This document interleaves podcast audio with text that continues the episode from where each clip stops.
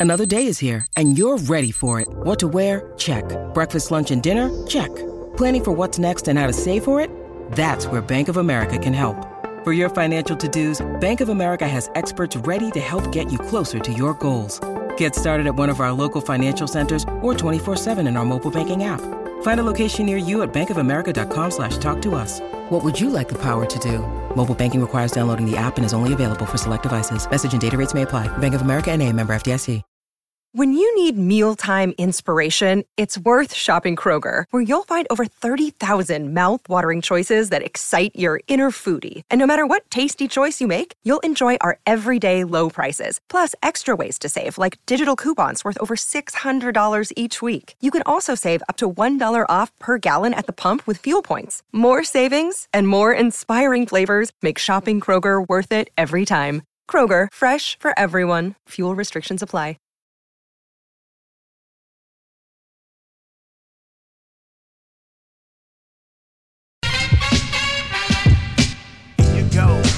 Here you go.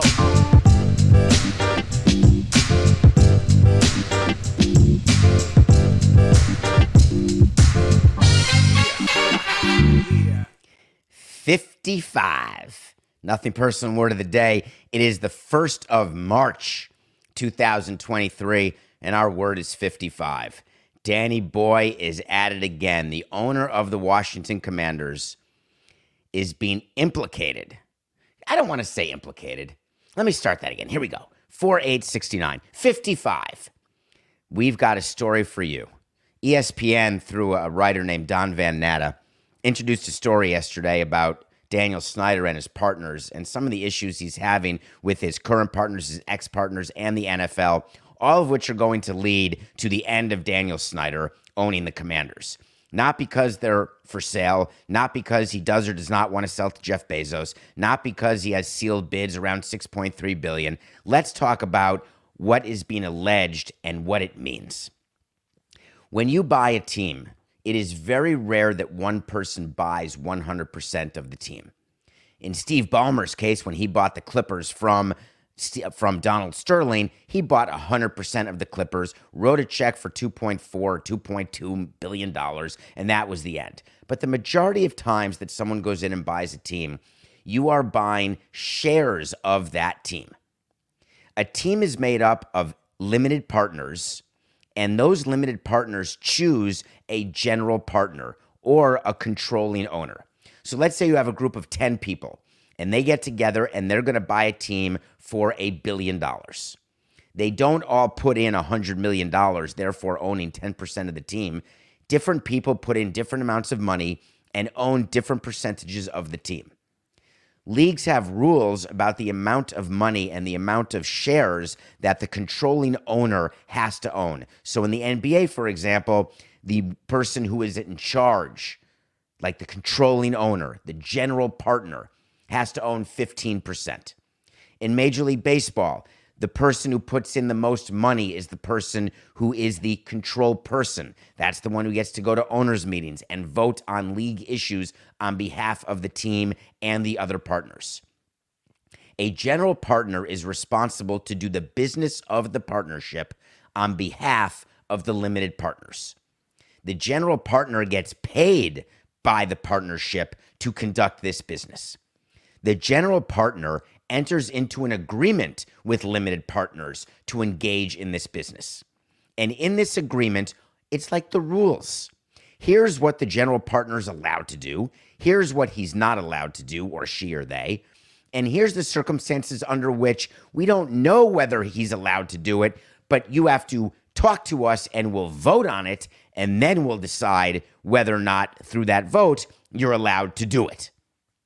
When Daniel Snyder bought the Washington Commanders, he didn't own 100%. He had partners. He was the general partner of a partnership.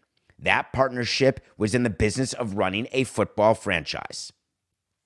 What is being alleged is that Daniel Snyder, in order to keep up appearances that all was well and the business was going great, money was being made, hip, hip, hooray, I'm a great general partner, he needed some extra money and he was doing some things called related party transactions. A related party transaction is when the general partner, on behalf of the partnership, calls his cousin or his brother or his son or his wife and says, You're in the business of supplying paper and we need to buy paper as an organization. We're going to buy from you. Even though your price is much higher than someone else, we're still going to do business with you because that's an advantage to the family of the general partner. But that's a violation. That's a breach of your fiduciary duty, and that's a violation of a related party transaction. That provision says that you have to do what's right for the business. You can't just do business with family members because you want to do business with family members. Literally, related party transactions. Another related party transaction is when Daniel Snyder says, I've got a private plane and I'm going to have the Washington Commanders put their logo on my private plane and pay me four and a half million dollars for flying around with the logo of the na- of the Commanders. I almost said Nationals because that's good PR and good marketing for the Commanders. And I'm the general partner of the Commanders, and I've made the decision that that is a good use of four and a half million dollars. Now, of course, that is a related party transaction because guess who the commanders paid the $4.5 million to? The owner of the plane to put the logo on the plane. That was Daniel Snyder. Other related party transactions. If Daniel Snyder is taking money from the company of the commanders and using it to spend on things that are not related to the company, but things that are related to his lifestyle, staff on a yacht private chefs, different amounts of travel when you're not traveling for the business of the company. When Daniel Snyder is on his yacht being subpoenaed by the federal government and by Congress, he can charge the expense of the yacht back to the commanders who then repay him for the price of operating the yacht. Does he need to have 60 employees? Does he need to have dinners with caviar and champagne and Robin Leach on board? Query Is that a violation of his fiduciary duty to spend money wisely? So, a couple years ago, his partners got really upset with Daniel Snyder because Daniel Snyder was ignoring his partners, which you're not allowed to do under the partnership agreement that is signed when you buy the franchise. That partnership agreement states that you will pay attention to us. You will have board meetings with us. You will send us financial statements. You will send us what is happening with our budget. We want to know what's happening with the team that we collectively own. Well, as Daniel Snyder's ego grew and grew, and the commander's financial performance got worse and worse, Daniel Snyder needed to do certain things that he did not tell his partners about, like borrow $55 million. The partnership agreement was clear. If Daniel Snyder and the commanders are borrowing money, taking on debt, think about it. If you owe somebody money, if your company borrows a million dollars and you own 50% of the company, that means you're responsible for half a million dollars. And if you don't know that your partner is taking that debt and you go to sell the team and all of a sudden, or sell the asset or sell the business, and then someone tells you, by the way, you just got a million dollars for your business. Congratulations. You're going to get a half million dollar check. And you say, Great, I need the half a million. And then they say, Just kidding. You owe a half a million in debt. You got to pay that back. And then you say, What are you talking about? I didn't borrow that money. It was my partner. I had no idea. That's a violation of our partnership agreement. That's what Daniel Snyder did in this case. He borrowed the $55 million and he did not tell his partners about it. And on top of that, he lied to Bank of America. You borrow money from a bank. Bank of America knew that the board of directors had to approve the loan. And Daniel Snyder's people said, no problem, we got it. It's all good. I've worked with Bank of America, I've worked with all the big banks during my time. And when the banks need documents, they're called closing documents. There's a closing checklist. Before you get money that you borrow, you have to fulfill the items of the checklist. Bank of America still gave the money to Dan Snyder without the closing checklist being complete. That's Bank of America's fault. That's their mistake. But it doesn't change the fact that Daniel Snyder got the 55 million and the partners didn't know. So the partners said, I don't know what to do with you anymore. So they sent a letter to Roger Goodell and they said, We want to go to arbitration. Why would they go to arbitration and not into a court of law? Because within the partnership agreement that you sign with your partners when you're running a team, there's a provision called an arbitration clause. That clause means if we ever get in a fight, we're going to arbitration. We're not going into the courts. We will go to arbitration.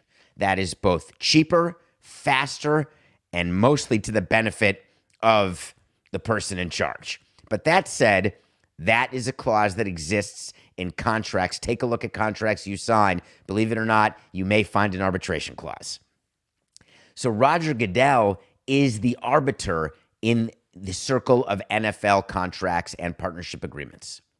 So Roger Goodell starts to arbitrate. He assigns an arbitrator, but you know, like him assigning someone to do an investigation, it's all Roger Goodell. It's all the NFL controlling it without a doubt. Roger Goodell says, I've got an idea. Why don't we do a mediation here? Because at the end of the day, you guys don't want to be owners of the commanders, and Daniel Snyder wants to buy you guys out. Come into my office, let's mediate, and let's get you guys bought out. So, two days of mediation happen, and those partners agreed to be bought out. Let's just say that they were bought out at a valuation of $3 billion. Let's say they own 50% of the team, 50% of the partnership. They got a check for $1.5 billion. These numbers aren't accurate. I'm doing it for easy math. They're gone. They're out of the picture. No lawsuits, no arbitrations, no nothing. They are gone. Daniel Snyder turns around in under two years and is forced to sell, which is what I think is going on, or he decides he's going to sell. And let's just say that Bezos gives him $7 billion. All of a sudden, those old partners who sold at a valuation of $3 billion and got one and a half for owning 50%, if the team sells for 7 billion, they would have gotten three and a half billion instead of one and a half. So Daniel Snyder has made a fortune by buying out his partners at a lower valuation. These partners are not very happy at all. And the question is, what would be their recourse? Now, all of this leads to Daniel Snyder going public or it being leaked in the last few days that he asked the NFL for the NFL to indemnify him in case of any future litigation. What that means in simple terms is that when you sell something, it's like when you sell a car to someone and you say, caveat emptor, you're taking it as is. I am not responsible. If you pull out of the parking lot and it stops and the wheels fall off and the brakes don't work, good luck. I am selling you this car as it is, and there's nothing you can do. An indemnification means that I am going to sell the club and I don't want to hear another word. No one's allowed to sue me. No one's allowed to try to claw back any money from me. And if anyone tries, you, the NFL, is responsible to defend the lawsuit and pay any damages that happen to be won in a lawsuit. Does that sound fair to you? If you're the other 31 owners in the NFL, do you think for one minute that they're going to provide Daniel Snyder with indemnification? It's the other way, Danny boy you actually indemnify the NFL for any sort of litigation or problems that could come the NFL's way because these old partners are no schleppers like the former head of FedEx or the current head of FedEx, the current father of the new coach, Mikey. By the way, Coke is not here today. I forgot to introduce Mikey, who's producing the show. Isn't uh, the coach of the Falcons a guy named uh, Green Smith or Norman Smith or Johnny Smith, whose father is Fred Smith from FedEx. I can't remember his name. Oh, it is. Thank you, Mikey. It's Arthur Smith. You say Arthur Smith, I think Arthur Blank. But Arthur Smith is the head coach. He happens to be the son of one of the partners I've been talking about this entire time. And no, I don't view that as nepotism. You think that Atlanta hired the son of one of the limited partners of the Commanders because he's the son of one of the limited partners of the Commanders or the son of FedEx? Like, do you think that Arthur Blank wanted good FedEx rates? And that's why he did it. Hey, I'm going to hire your son. Can I send a package overnight for like 99 cents? That'd be cool. Give me a break. Anyway, what were we talking about? Oh, so you end up indemnifying the NFL when we did our transactions in Major League Baseball, you negotiate these indemnifications both with Major League Baseball and with the buyer of the team because the buyer wants to be indemnified against certain things.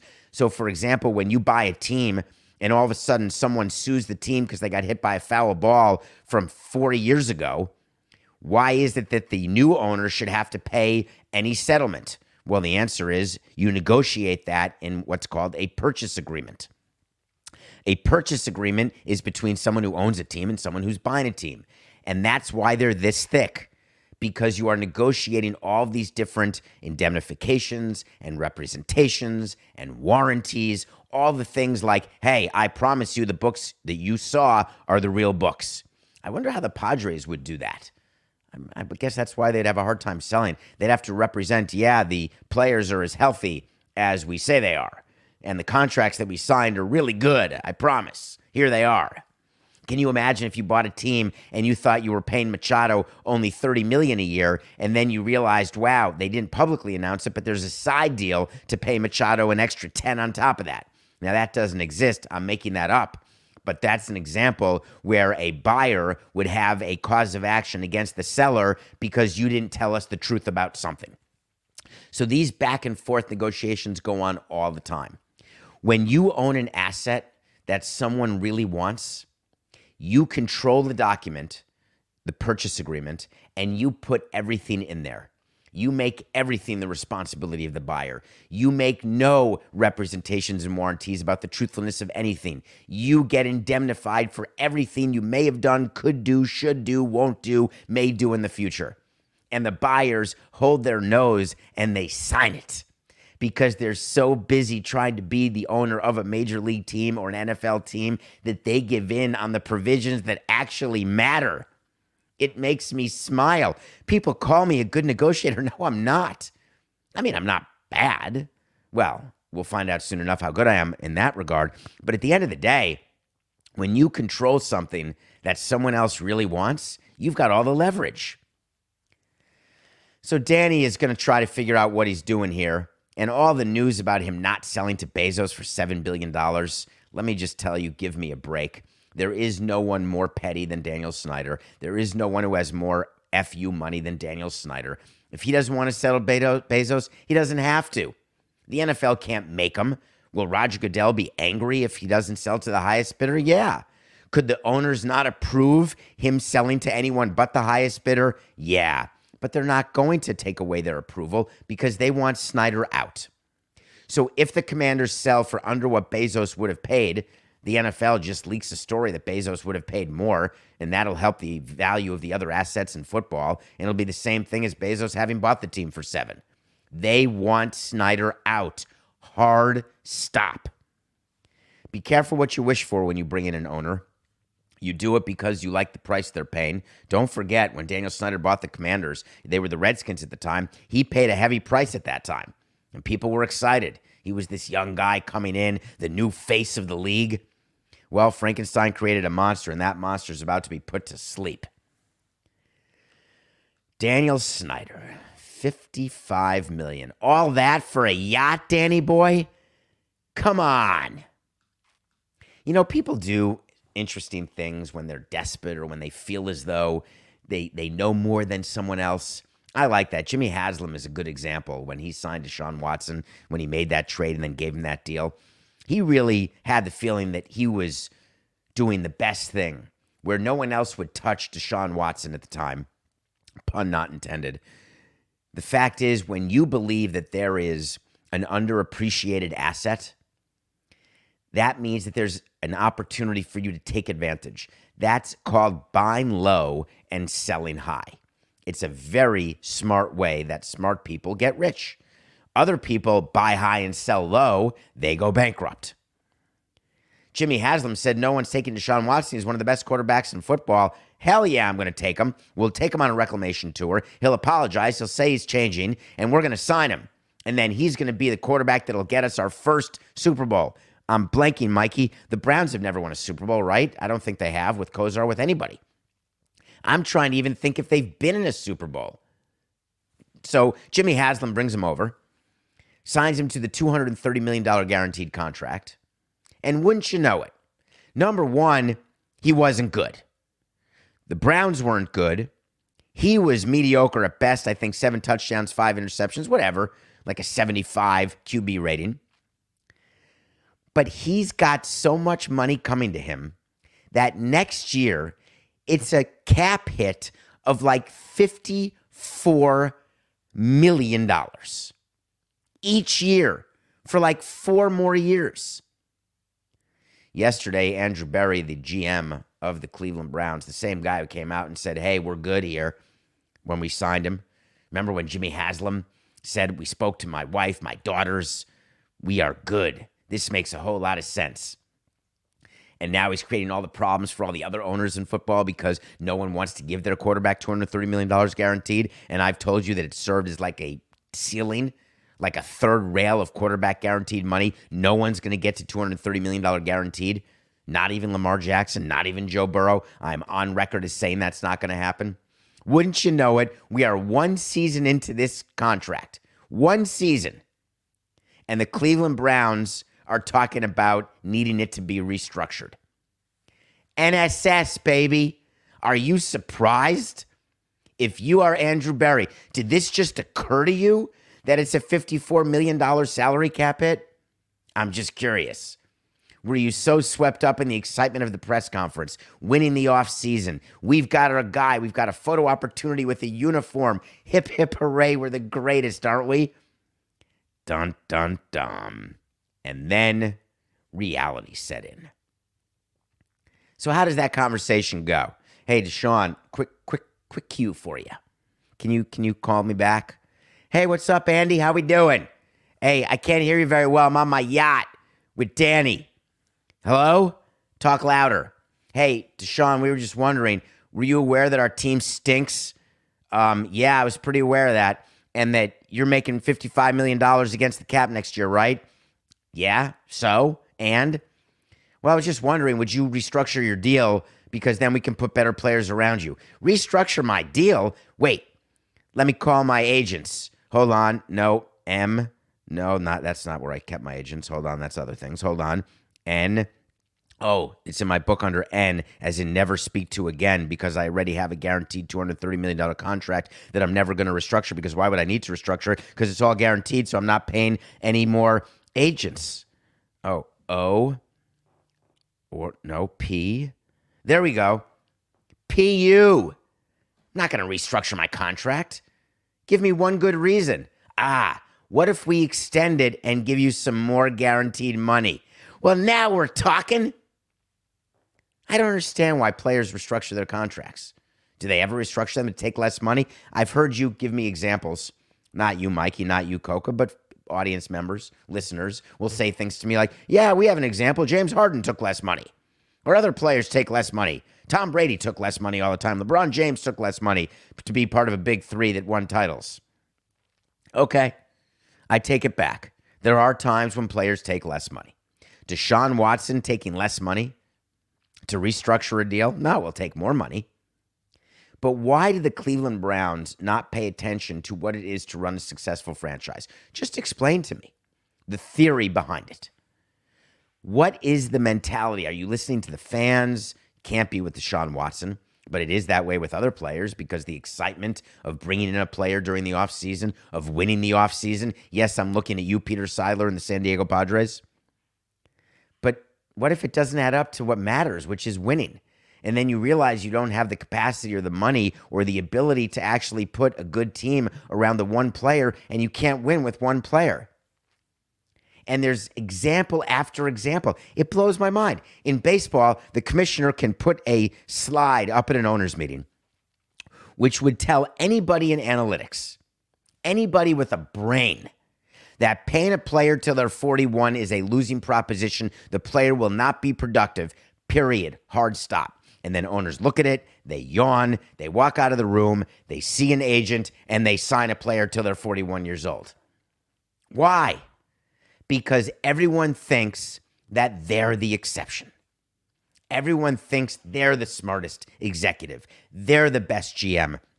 They're the best owner. Yeah, we've got Deshaun at 55 million in the cap, but we've got it. Jimmy Haslam moves on to other things. He was just in the news yesterday. Jimmy Haslam, the same guy who thought it was right to sign Deshaun Watson, now owns a quarter of the Milwaukee Bucks. I wonder how that would go in Milwaukee. He's trying to expand his sports empire. So he bought the Bucks at a three point. Here's the example, by the way, of valuations. Mark Lasry owned 25% of the Bucks. The Bucks are being reported as being sold for three and a half billion dollars, under what Phoenix was worth at four billion dollars. But Jimmy Haslam did not write a check for three and a half billion dollars. He bought a quarter of the team. And he didn't even write a check for a quarter of the $3.5 billion because there's debt on the team, there's purchase price adjustments that are part of that. So you never know the amount of the check that Jimmy Haslam wrote to Mark Lasry. But at the end, Mark Lasry sells his 25% of his shares to Jimmy Haslam. So Jimmy now gets to wear buck shorts and Browns tops, gets to get Giannis to sign some things, good seats at Fiserv Forum in Milwaukee. Maybe invite some Bucks players over to Cleveland, some Browns players over to Milwaukee, see if there's some sort of economies of scale with owning several teams in different markets. I think they own the Columbus Crew as well in the MLS, if my memory serves me. He's just building ego properties, trying to distract people from what he's doing in Cleveland. That's the best I can think of. It just doesn't work. The excitement. Remember the excitement when the Rams signed Jared Goff? You know, one of the things about our show, and it is true, this is what I do. I have no prompter. I'm off the top of my head. We have a rundown. Mikey or Coca, or today it's Mikey, are trying to yell in my ear, say, No, no, it's not that. But I make mistakes and then I correct them. I got two mistakes to talk about. Number one, I told you yesterday that the Rams won a Super Bowl with Jared Goff. They did not. They made it to a Super Bowl. They won the Super Bowl with Matt Stafford, who happened to have been Detroit's quarterback for a long time. And then Stafford switched places with Goff, and then the Rams won the Super Bowl. So I got that wrong. I also did the math wrong on LeBron. We did a segment yesterday on LeBron James and his injury and how he's out indefinitely. That was the word of the day yesterday. I had LeBron playing a maximum of 55 games this year if he played the remaining 18 games, whatever it was. I did 47 plus 18 equals 55. Maybe my math head wasn't working during a show. 47 plus 18 is 65. Thank you for pointing that out. Get on David P. Samson at Twitter. And if I make a mistake, tell me. I, will live, I'll own it. All right, here we go. We're going to take a break. When we come back, I have a documentary that you asked me to watch. That was an Oscar nominated documentary from six or seven or eight years ago. And it's fascinating. And then we're going to talk about something that's going on with Major League Baseball off the field that will blow your mind. So stay tuned. We'll be back. This is the story of the one. As a maintenance engineer, he hears things differently to the untrained ear, everything on his shop floor might sound fine, but he can hear gears grinding or a belt slipping. So he steps in to fix the problem at hand before it gets out of hand. And he knows Grainger's got the right product he needs to get the job done, which is music to his ears. Call, clickgrainger.com, or just stop by. Grainger, for the ones who get it done. Mother's Day is almost here, and you can get her the most beautiful time tested gift around a watch she can wear every day from Movement. Whether your mom is into classic dress watches, rare and refined ceramics, or tried and true bestsellers, Movement has something she'll love. And right now, everything at Movement is up to 50% off site wide during their Mother's Day sale. A watch is a gift that celebrates all the time you spent with mom, and a Movement watch is even more than that. Movement uses industry leading materials for their fresh modern watch designs, from technically complex ceramics to vintage inspired style all for an incredible value your wrist and wallet will both love. And with one size fits all convenience and fast free shipping and returns, it's a stress free shopping experience. Save big on the best Mother's Day gift ever with Movement. Get up to 50% off site wide during their Mother's Day sale at MVMT.com. Again, that's up to 50% off at MVMT.com. Welcome back to Nothing Personal. We just saw a promo for 1923. There's 1883. That Taylor guy, he's got some shows going from Yellowstone, right? I guess that's how it works. When something works, just do more and more of it. Strike while the iron's hot. And if you're listening to this, then thank you for listening. You have no idea what I'm talking about. So, welcome back to Nothing Personal. You made it through a gauntlet of commercials yourself. We're live right now, live with Mikey. Coke is away. Let's talk about a movie that you told me to watch. It's a documentary called Virunga. Virunga is a national park in Africa. It is where you find mountain gorillas. This summer, I went gorilla trekking in Uganda in a different park in, in the impenetrable forests of Uganda. There are very few mountain gorillas left. And the reason why I didn't go to the Rwanda part or the Congo part is that in the Congo, there had been some stories that are true about some genocide and some civil war where millions of people were fleeing and dying. Virunga is the story of, do you remember Hotel Rwanda with Don Cheadle? This movie, Virunga, is a documentary about the real life situation going on in Congo. There are so many examples of genocide in Africa that we see on the news and that we disregard and don't think of. There are people who spend their lives trying to protect mountain gorillas and raise mountain gorillas and try to stop them from becoming extinct. And they are in the middle of civil wars. And of course, what these civil wars are about is money.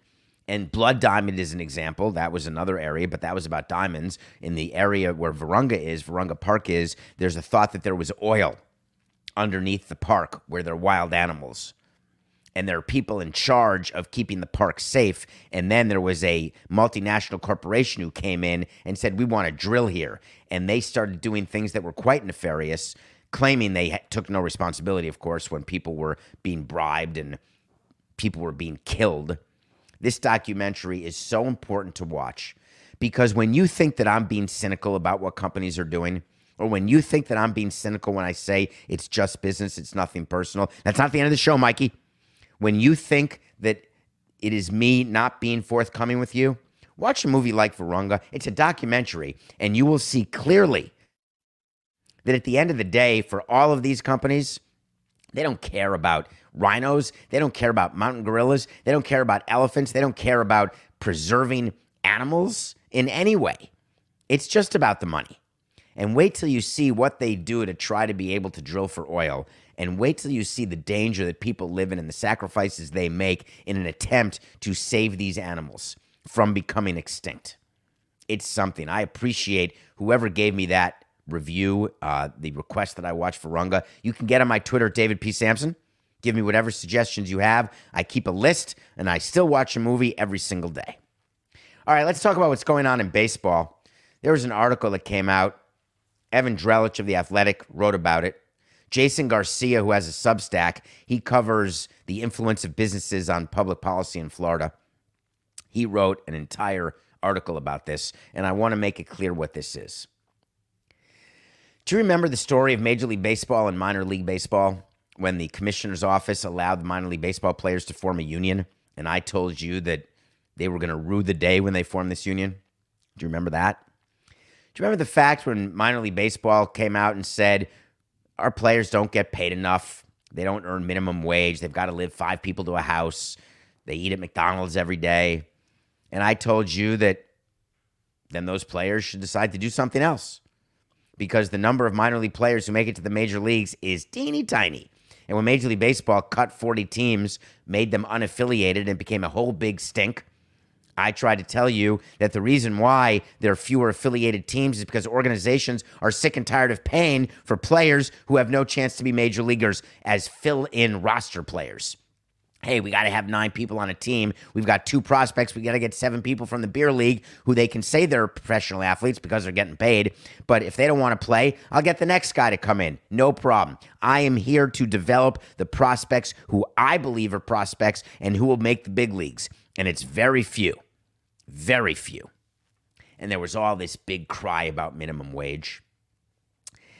Well, what's going on in Florida now is that Major League Baseball has decided that they're going to lobby the Florida legislature, which is about to go into session, because they want Florida to adopt a law that says that Major League Baseball does not have to pay its players the minimum wage who are playing in Florida.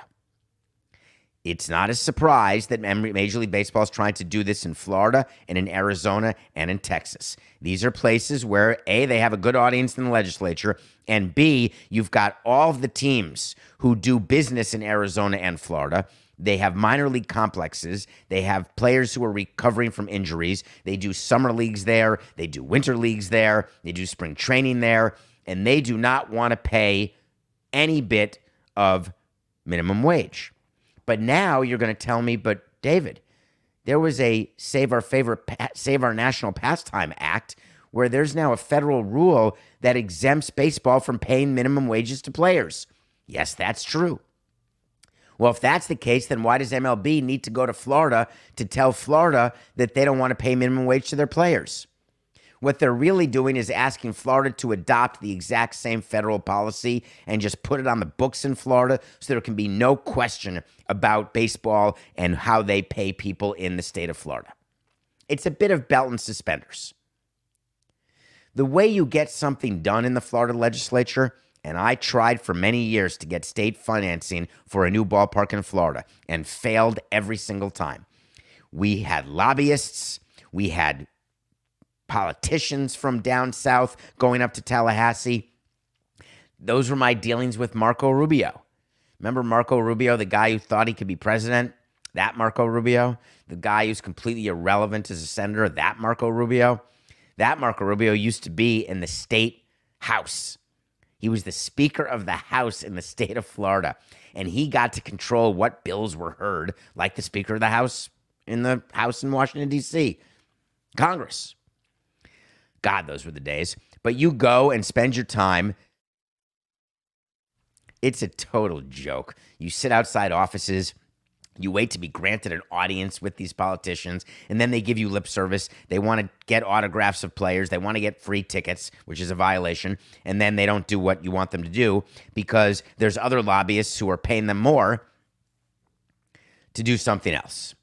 What lobbyists do, and I'm not MFing lobbyists for the most part. That's like saying that all player agents are bad people. That's not true. Some player agents are really good people. Some lobbyists are really good people. Other lobbyists are there because they're trying to take advantage of a relationship they have. So, for example, MLB has a lobbyist, and it's no coincidence, right? Who is the chief of was the chief of staff for Ron DeSantis, or a huge fundraiser for Ron DeSantis. That's not a coincidence.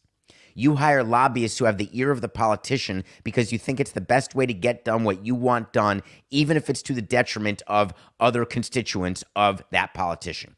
And politicians make decisions based on what lobbyists are telling them to do, based on the people who are financing their presidential campaign or financing the reelection campaign. It's a dirty world in politics. We all know that. You're not learning anything new.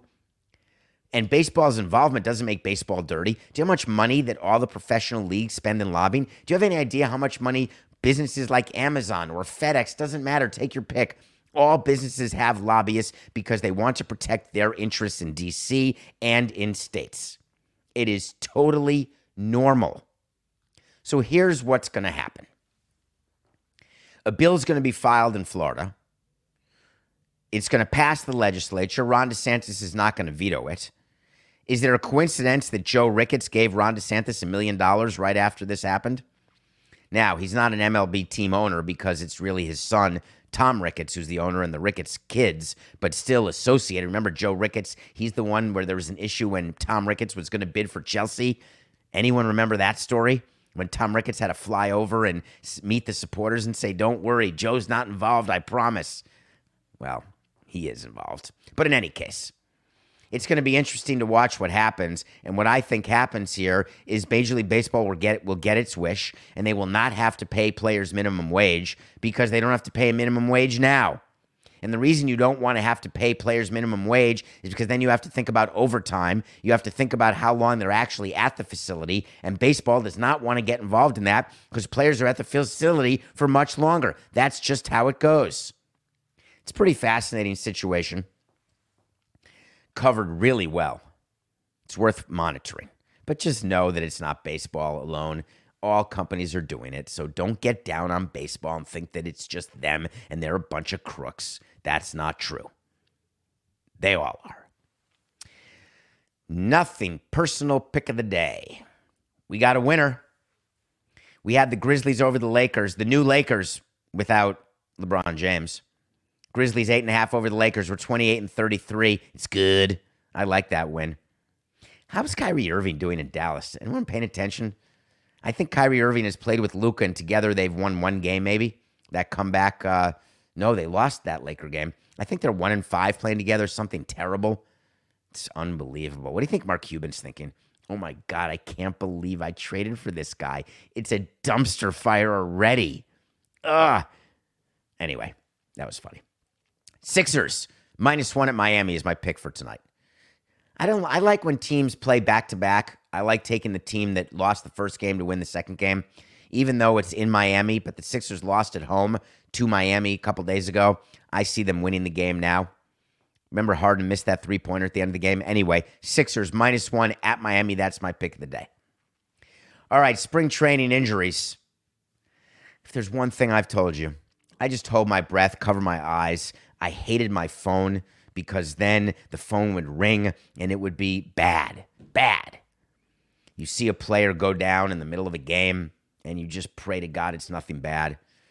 The Dodgers lost Gavin Lux for a full year. He ended up tearing his ACL, maybe his MCL. He's out for the season. They're starting shortstop. They let Trea Turner go in free agency to Philadelphia, replace him with Gavin Lux, who's a really good player, who everyone wanted to trade for. And the Dodgers said, You will not trade him.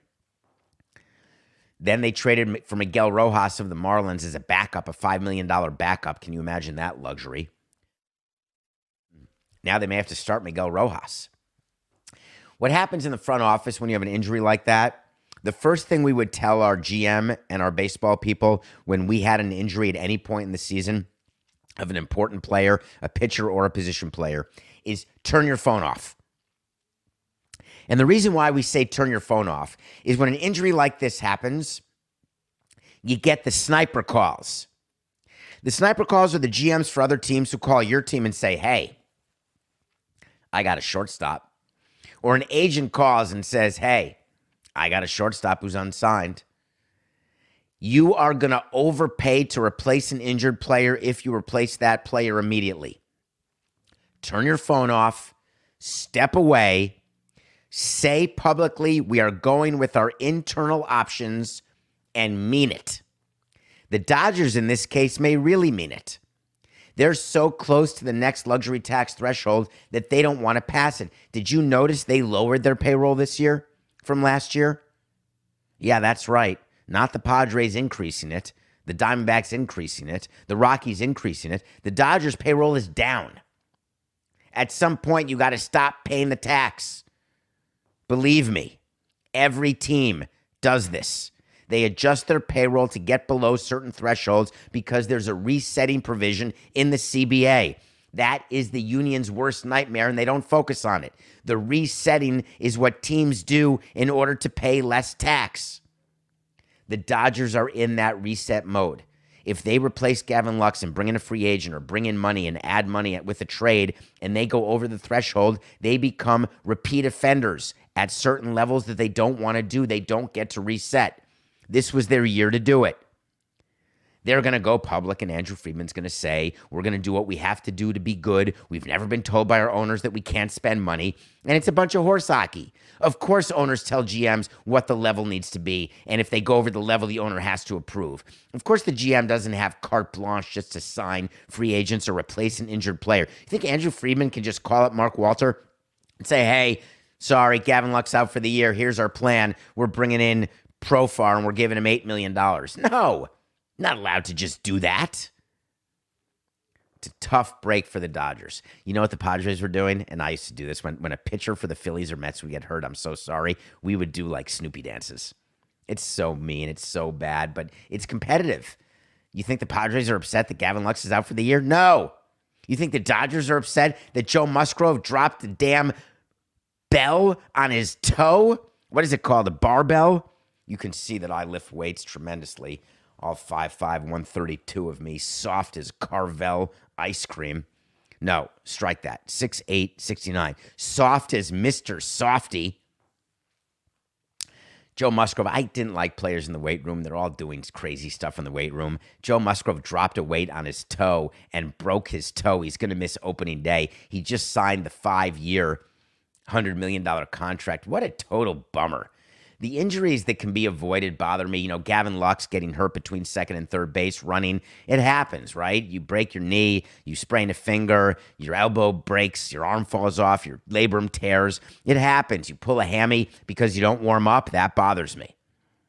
You drop weights on your feet. It bothers me. I get why players lift weights. It's a real thing now. Lifting's a thing, much more so than when I was there. But man, missing time but the Padres have depth. They may have gone with a six man rotation. Now it's down to five. But still, it's a nightmare. And you know what I would do about it? Nothing. You can't tell players not to lift weights. You can't tell players who are signed to long term contracts not to lift weights because they still will do it. You have a weight training director, you have a physical conditioning coordinator. What's it called? Physical education coordinator. That's my gym teacher. There was a name. He was the our weight training coordinator, whatever. They're there watching the players and they're in there in their shorts and tight shirts and they're looking around and making sure everyone's good. And I could get angry and fire that person when my players are getting too many injuries or I think they're lifting too many weights. Start over with new trainers. I've done it all trying to curb injuries. Injuries are the nightmare. You're paying players not to play. But at the end of the day, what can you actually do? Nothing. God, that's frustrating. Know, the Dodgers are still slight favorites in the NL West. You can lay 120 for them to win. I love that. The Dodgers have won the division for so many years in a row. I would expect that they will win it again. But if you like the Padres, go get your plus money. Go for it. All right, here's where we are. I got to tell you what I'm doing tomorrow. I am going to Las Vegas. There is no show Thursday or Friday. And when my sister passed away, she, before she passed away, she made me promise that I would take her daughter, who is turning 21, to Vegas for her 21st birthday. That is a special thing. Our family has done that for many 21 year olds, and my sister really, really wanted to be there and was trying to survive to the point where she would be there. My dad was also trying to survive to be there because these family Vegas trips were so meaningful to all of us. And that trip is this weekend. And I am bringing out the red carpet. We're going to do a bunch of stuff. We're going to a nightclub Saturday night. There's this uh, group called the Chainsmokers we're going to see. We're going to have great dinners and we're going to go to a show. And I'm going to teach her how to play craps and all the things and blackjack, all the things that her mother w- wanted to teach her but didn't get the chance to. I committed to do it. And so nothing personal will be off Thursday and Friday. We will be back Monday with a new show with stories of the weekend because I expect to make it back safely happily, but certainly exhausted. I appreciate you being with me and coming back with me on Monday. And remember, at the end of the day, it's just business. This is nothing personal.